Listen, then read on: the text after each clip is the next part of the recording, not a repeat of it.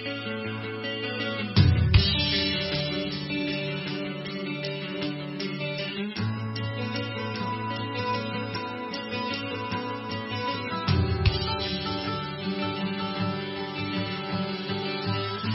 right, good morning. We're jumping into the Word. If you've got a Bible, go grab it or open it up if you're already holding it or scroll to wherever you're scrolling.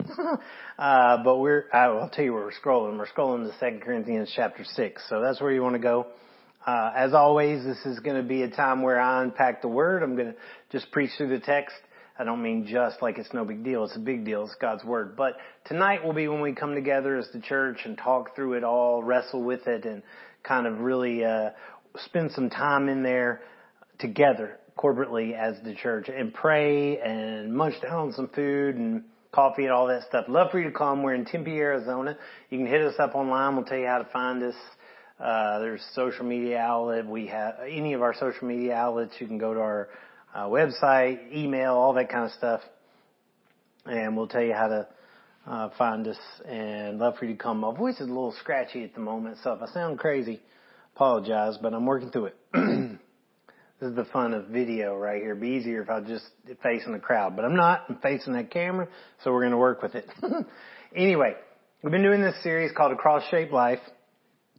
And 1 Corinthians chapter 2, verse 2 has been our theme, even though we're in 2 Corinthians. But uh, Paul wrote, For I decided to know nothing among you except Jesus Christ and Him crucified. So today, uh, I'm calling this Stop Messing Around. Alright? We're looking at this cross-shaped life, but I'm looking at Stop Messing Around today. I feel like that's maybe what Paul would, would say if he was using modern day language.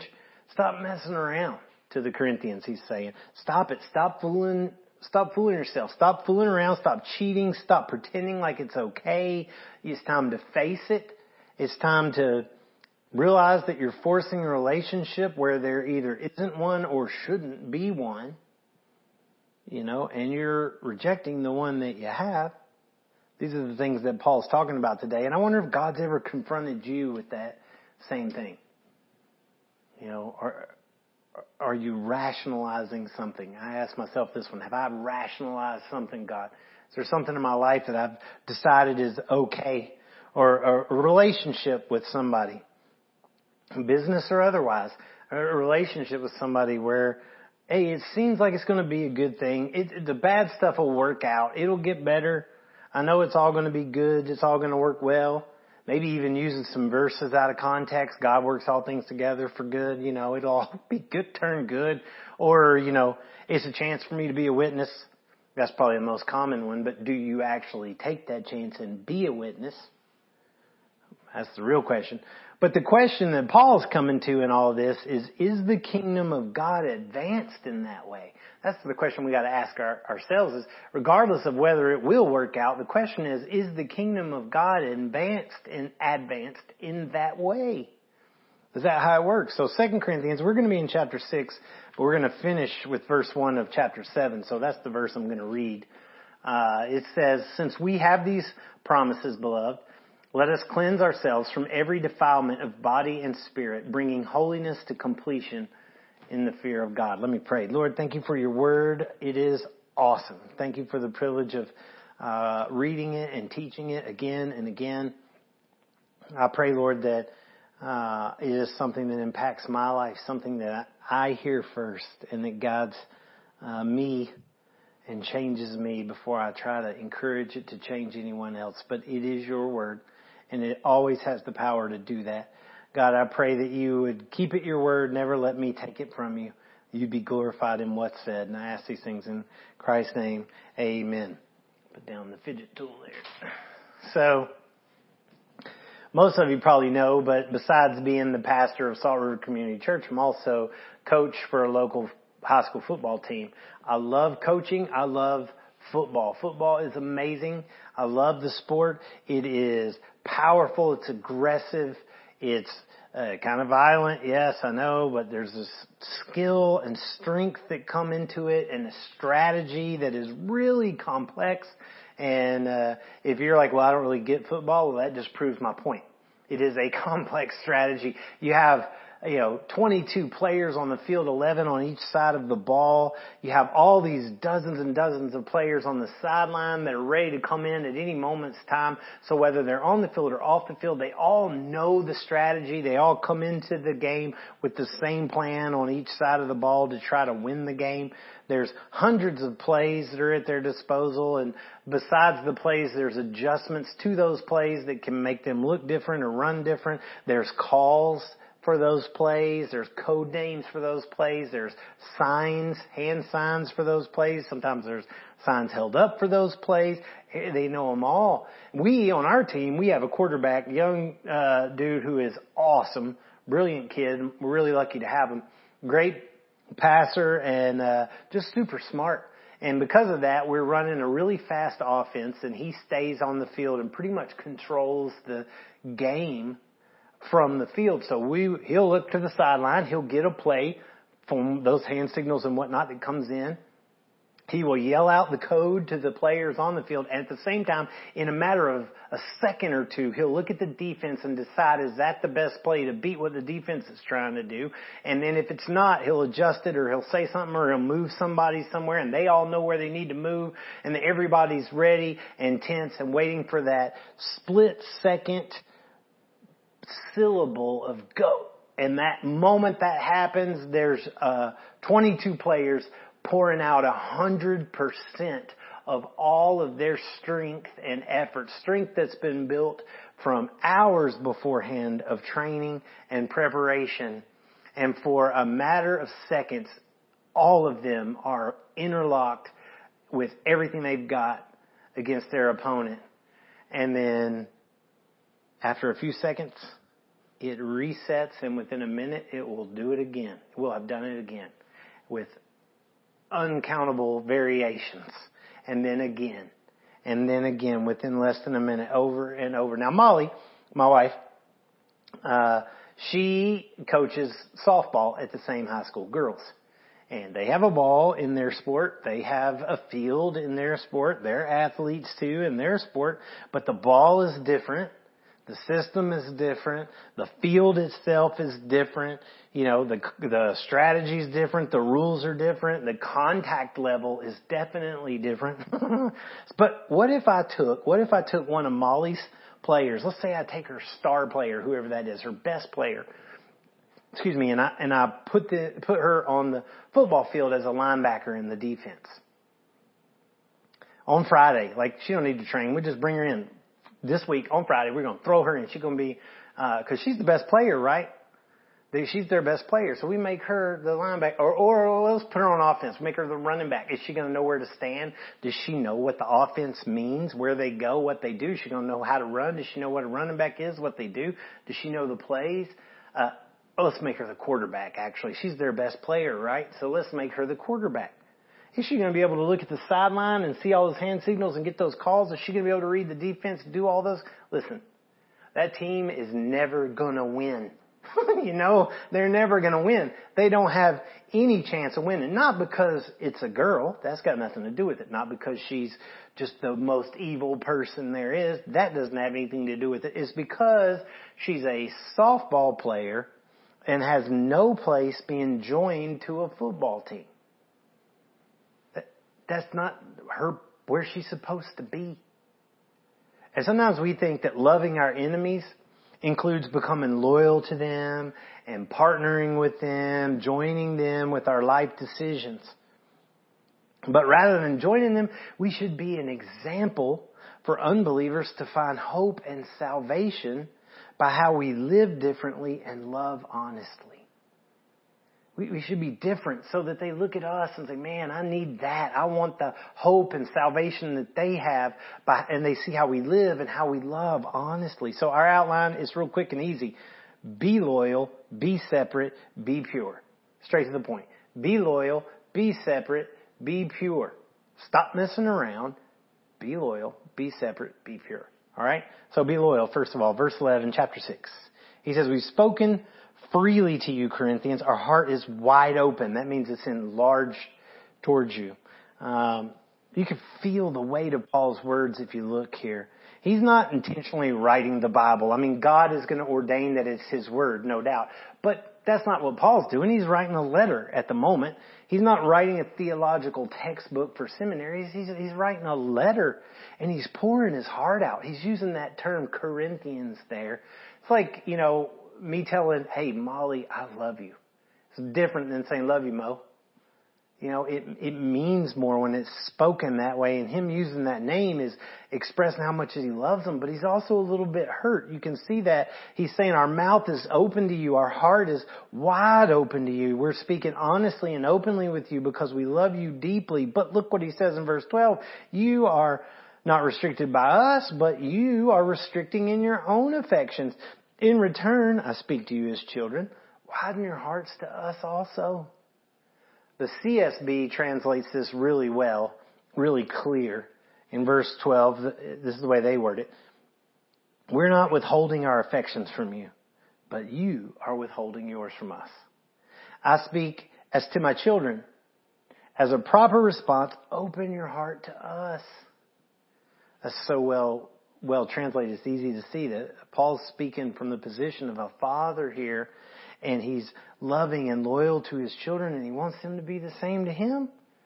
You know, he's just listed, we've talked about it over the past couple of weeks throughout chapter 6, all of these suffering and struggles that he's endured for them and he wants them to see the truth that he loves them, but they're linking their affections to somebody else.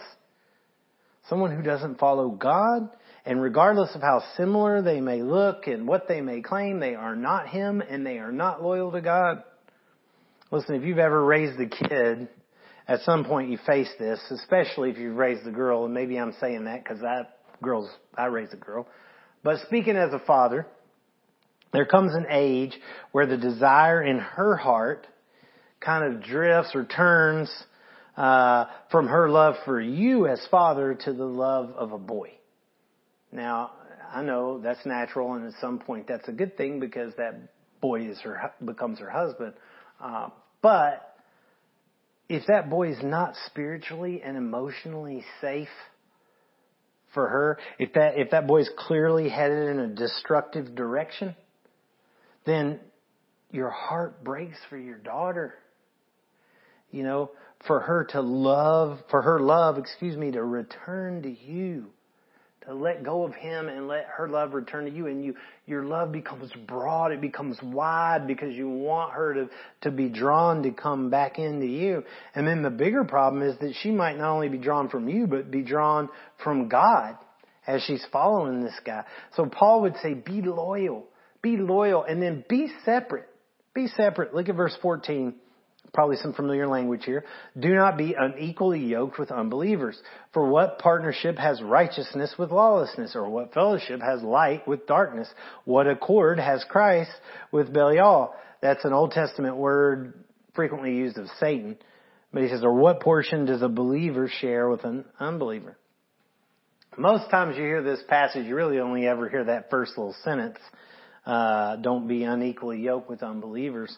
And that's typically applied to missionary dating. Like I'm a Christian who's going to date an unbeliever that I really like, but I figure if I date them, they'll really like me and then they'll become a Christian, which is silly, but either way, let's keep this in context. There's a whole lot more, that might be true, that is wrong, but there's a whole lot more being said here than just talking about dating relationships. The unequally yoked is actually a reference to Deuteronomy chapter 22 uh, Leviticus as well, but in particularly particular Deuteronomy chapter 2 verse 10. But let me read 9, 10, and 11 here.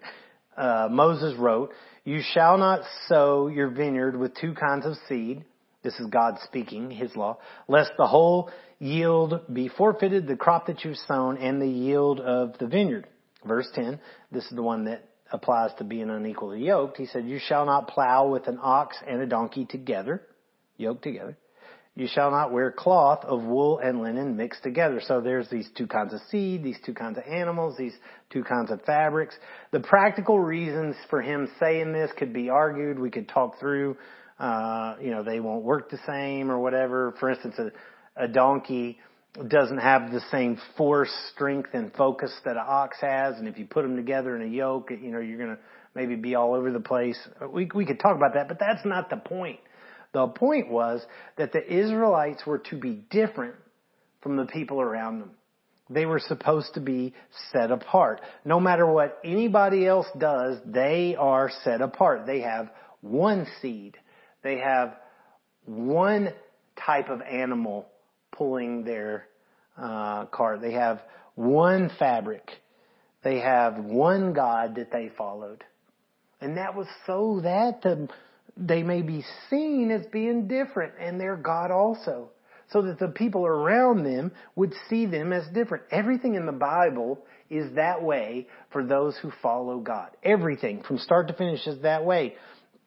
All of us are called to be other. All of us are called to be holy. All of us are called to be different, to stand out, to be a light in the darkness. You know what I'm saying? A great example is the law, the Old Testament law, the laws of Moses, um, or that's how they're called, the laws of Moses.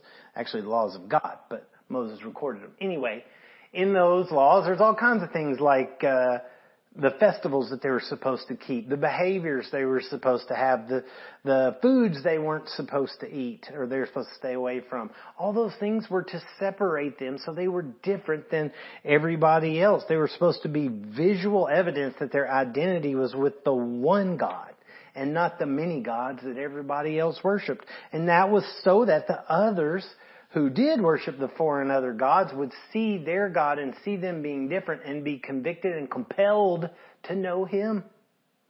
And we're no different than the Israelites in that sense. We're no different in the fact that we are being charged to live holy, to live set apart, and for the exact same reason. But we don't do that. Now we got a better way. Evangelism for us looks differently. We, we don't want to be opposite. We want to blend in. We can do a lot better with sharing the, the gospel, with sharing the truth if we blend in. That's what, that's what we think. We become less offensive. So instead of being modest, we wear super revealing clothing, you know? We, we instead of being, uh, guarded in our tongue, we, we cuss and we spit out cuss words and things like that. You know, we're not trying to be offensive. We, you know, we're, we're trying to blend in a little bit. We're not going to say the real bad ones. We hang out in places we know we're not supposed to. Yeah, I'm here, you know, to be a be a witness. But are you? Is that what you're doing? We endorse things that aren't biblical, but they're praised in society, or they're praised in social media and places like that, and we endorse them even though they're not biblical. I'm just saying. And, and it's all because we want to be relevant. We want to be inviting. We want to be approachable. We want to be understanding. We don't want to be offensive at all in, in any way, but that's not what Paul, that's not what the Word of God says. You know, as a coach, sometimes other coaches will tell me, uh, they're sorry when they cuss in, in my presence. If they're close to me and they get upset about or angry or something, and they say cuss from, I say, sorry coach, you know, in my direction. You know, why? Cause even the lost world has a standard they hold for Christians. They know I'm a Christian. They know I'm a pastor. So they have a standard they hold for me. And pitiful me, my weak response is usually, if I'm honest with you, is don't worry about it. It's no big deal. It's usually what I end up saying. Cause why? You know, I want, I want them to be cool. I want to be cool with the situation. But the problem is, that's me trying to sound more like them rather than accepting the standard that they already hold me to. They're already holding me to a standard. And instead, I'm trying to lower myself down and say, no, I, I want to be like you because I don't want to upset, upset you. I love what Ironside wrote. He said, the world expects a Christian to walk in separation from it. But it will do what it can to get the Christian to lower his standard and then always despises him when he does. Man, isn't that the truth? Paul doesn't mean here that we're supposed to avoid unbelievers. We don't have nothing to do with them. Stay away from them. Jesus did obviously spend time with unbelievers and, and that kind of thing. And he sent us out as sheep among, among wolves. So obviously we're not supposed to be totally apart from them in every way. In fact, he told the Corinthians in 1 Corinthians 5.10, I'm not going to go to it. You can look it up in your own time, but that they were supposed to be uh, among these people. It's not about that. It's not about complete avoidance. It's about yoking. It's about partnership. It's about fellowship, accord, agreement. It's about trying to grow together towards a mutual agreed goal. What could go wrong with that? What's so bad about that? What could go wrong? Ask yourself that. Think about it. What could go wrong with that? What might happen that would make it a poor decision to get into business or make some kind of major investment with an unbeliever? What, what could possibly happen? Or, or get into a marriage with an unbeliever? What could possibly happen that would, that that would be a bad decision? Well, I could come up with a lot of things, but uh, a very close friend of mine, Cody Richardson, said this the other day, and it's awesome. If no other reason, this one is maybe the best. He said, because you're out here perceivably affirming people's false gods. Man, that's good. You're perceivably affirming people's false gods. Convicting to me too. What do you think is more effective strategy? Think about this a minute for the devil. What do you think is a more ex- effective strategy for him to just keep killing Christians and making more and more martyrs for the church to grow on, or encouraging the church, us, to embrace and just love everybody, just be okay with everybody, even the sinful ones. Let's just love them up. Let's just blend right in with them. Uh, to the point that, that that's gone on really to a point that some so-called Christian religions like Mormons just saying have come to a place where they would even say that Jesus and Satan are brothers. Even though Paul just said what business does Jesus, Jesus and the devil have together? They're not brothers. That's not true. Jesus said the world will hate you because of me. Totally different scenario. Hate you because of me. Jesus said I came to bring a sword. Jesus said I would be splitting, dividing families, uh, you know, fathers from sons. He would divide, not unifying partnerships and making great fellowship agreements between, that's not what he said. And why not? Why, why not? Why is that going to happen the opposite way? Well, listen, it's not complicated. Think about it excuse me, our desires in life, our desires in life, our passions are for success, for money, for home and cars and retirement, for companionship, for fame, for sex, for uh, family, big family, whatever. Some of those things might be good in their own right, and some of those things might actually happen, but Jesus very first demand on us when we come to Him as believers, when we become believers, what's the very first thing He calls us to do? It's not go make disciples. That is, yes, but that's not number one. You know what number one is? To die to all of that. All of those desires that you got to do all of those things, they're dead. Die to all of that. That's number one. And then, yes, number two is not just go make disciples, but to make it the goal of your life to make disciples of all nations to the point that you would embrace becoming a martyr if it were to happen. That's it. Those two things, that's all. Listen, even Christians fail horribly at this. Even Christians fail horribly at this. So if you are a believer, if you are a Christian, just listen. What could possibly make you think? What could possibly make you think that someone who doesn't believe in Jesus is going to partner with you in that direction? That's not going to happen. It's, you're, you're fooling yourself. It's not going to happen. Uh, let me put it like this. Let me, let me put it like, let me make it real, real. Hell is reality. Hell is real. Listen to me. Hell is real. Do you believe that? Do you know somebody that's probably headed there? Do you know somebody that, that you're partnered with in some way that's headed there? Hell is real. Do you know somebody that's headed there? Love means being honest. Love means confrontation.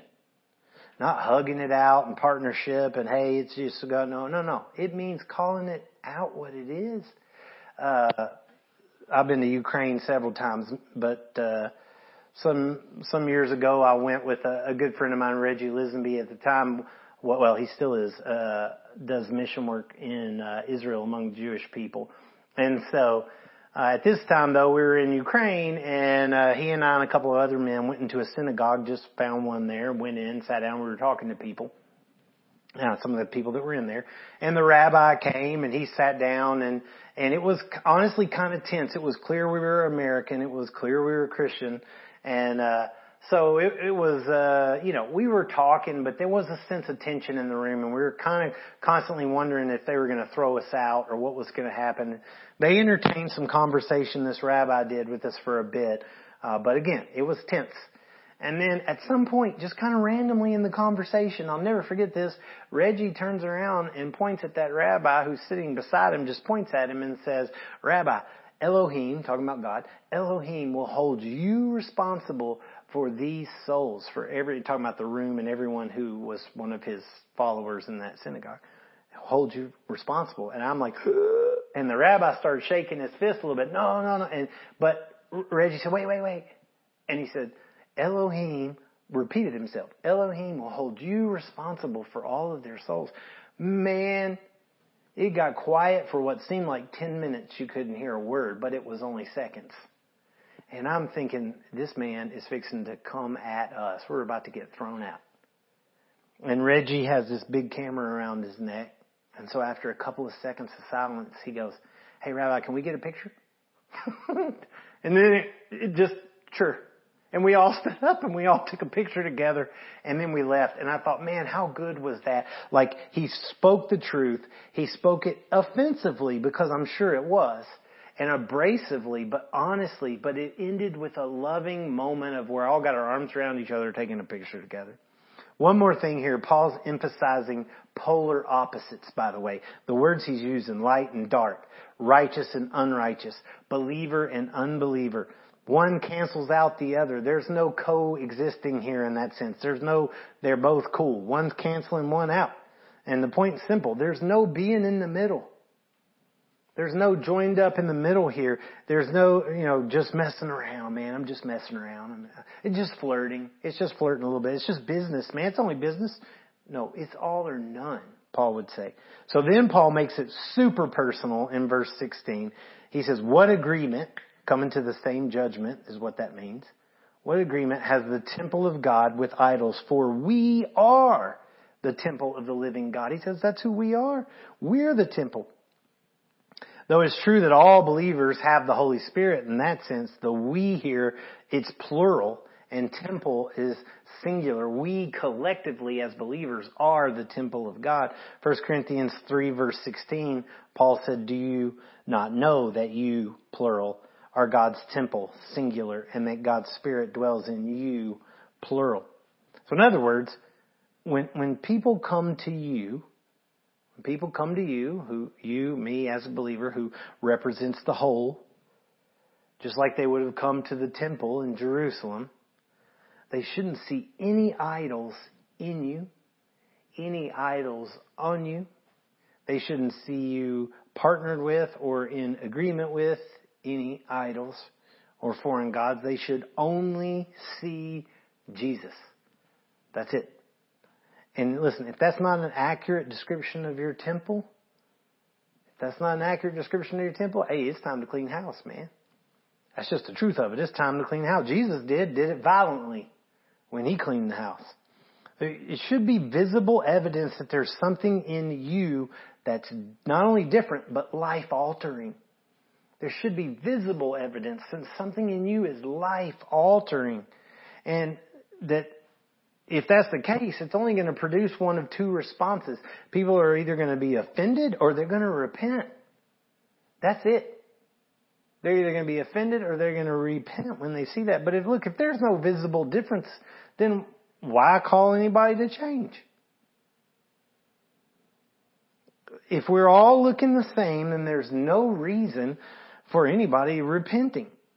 there's no reason for that. You're, listen, if you're not going in a different direction, why are you asking somebody else to?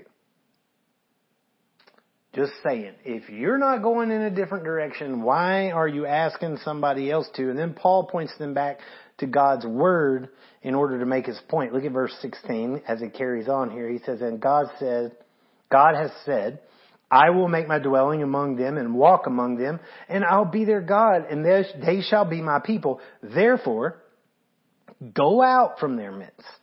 Be separate from them, says the Lord. Touch no unclean thing. Then I will welcome you and I will be a father to you and you shall be sons and daughters to me, says the Lord Almighty. Excuse me. Based on these words, and these are coming from a few Old Testament texts, not just one, but a few. If we're looking for open arms from God, welcoming open arms from God, we better not have our arms wrapped around something unclean. That's what he's saying. We need to come out from that. If we're looking for God to have open arms to us, we better not have our arms wrapped around something unclean. It's because He is among us already, within us. He walks with us that we're supposed to be separate and holy. See what He's saying? Eh, he says, therefore go out from them. Because He's already made His dwelling among us, we're supposed to do that. And if we live that way, we'll be in a welcoming relationship with Him. That's what it says. Well, what does that mean? Well, Listen, as believers, God is already and always will be our Father. That is who we are. We have that certainty. He is now and will always be our Father. We are His children. Uh, the Word is crystal clear on that. But the difference is between fatherhood and being as a father. So like if my daughter chose to run away from me, chose to bolt off and do her own thing, ignore everything that I warned her about and do whatever she wants, uh, I'll still be her father. I'll still be her father, but I would not be as a father to her because she's not listening to anything I say. She's not doing anything I say. We have no relationship in that way.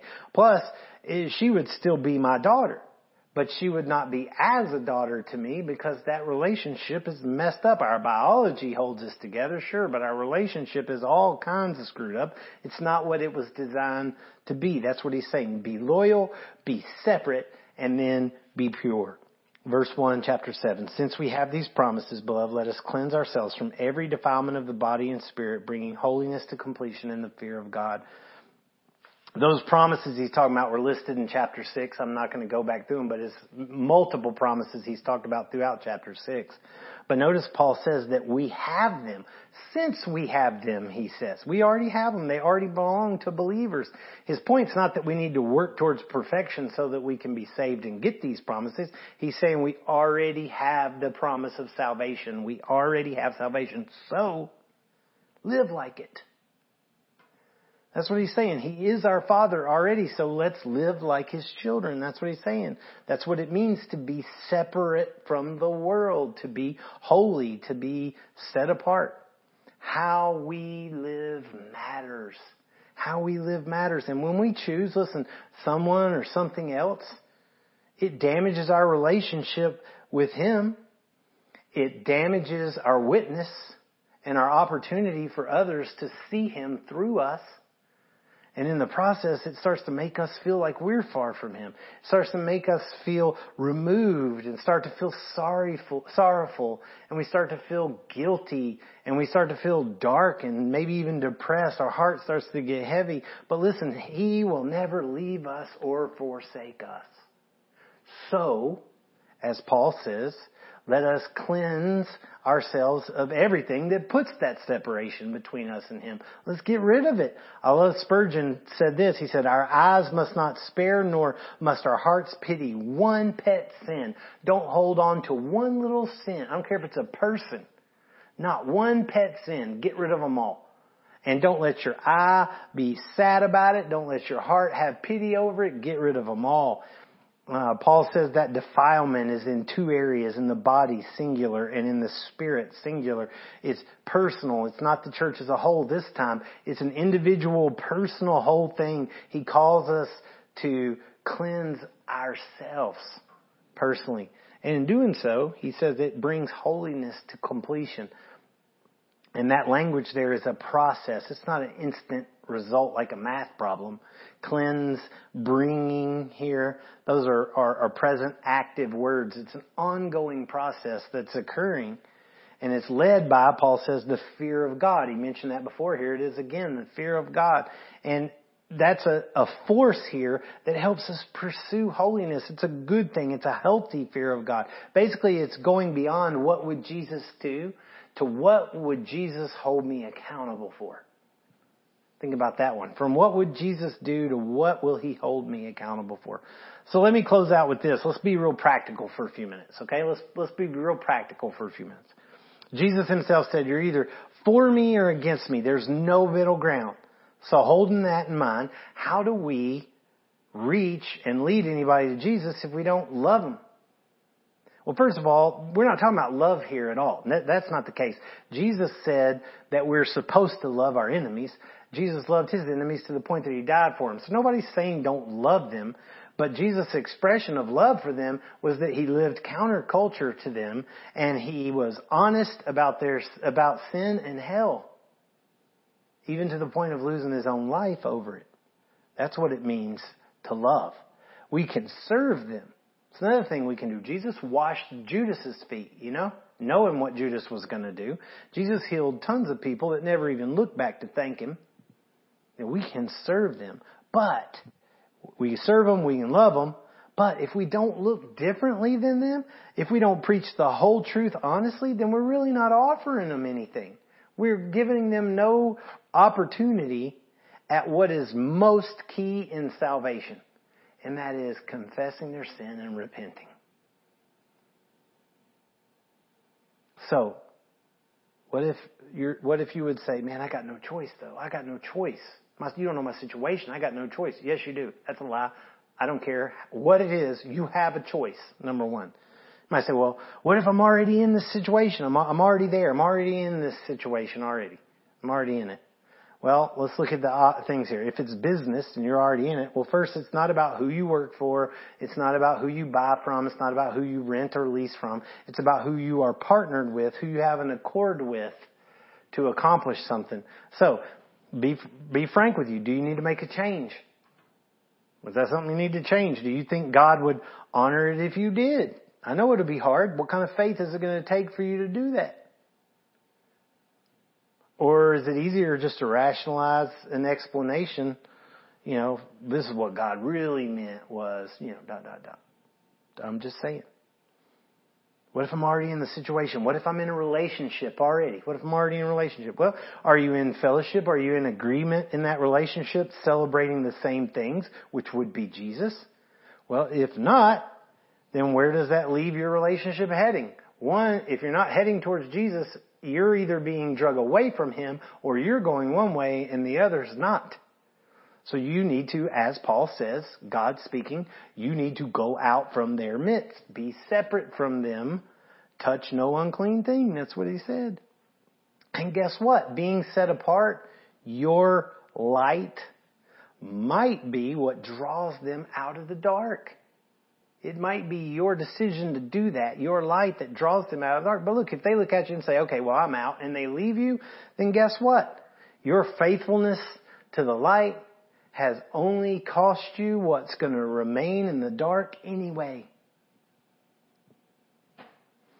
Now listen, that's not arrogance, it's not pride, it's just loving God above all else. It's loving God and remaining loyal to Him in how we live, while also loving our enemies enough to tell them the truth and show it to them in the way that we live. If you're in marriage already, that's another story.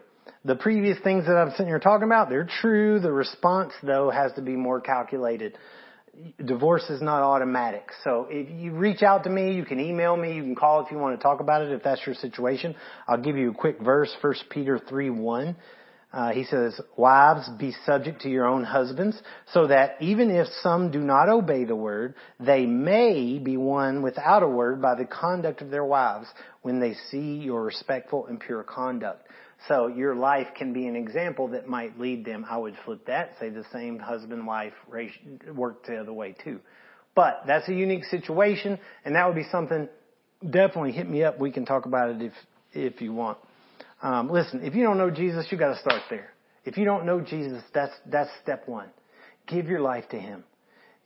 Tell him today you know that you are a sinner. Tell him today you trust that he is who he says he is, that he went to that cross and he died for your sins. Give your life to him. There is hope that you, I can't explain to you. There's forgiveness that I can't explain to you that comes from having that relationship with him and then go after him with everything you got. Hit us up. We'll help you make that journey. Lord, I love you. I thank you for the blessing of your word. Thank you for the privilege of preaching it and sharing it. Look forward to being with our group tonight and talking it through. We love you and ask these things all for your glory in Jesus' name. Amen.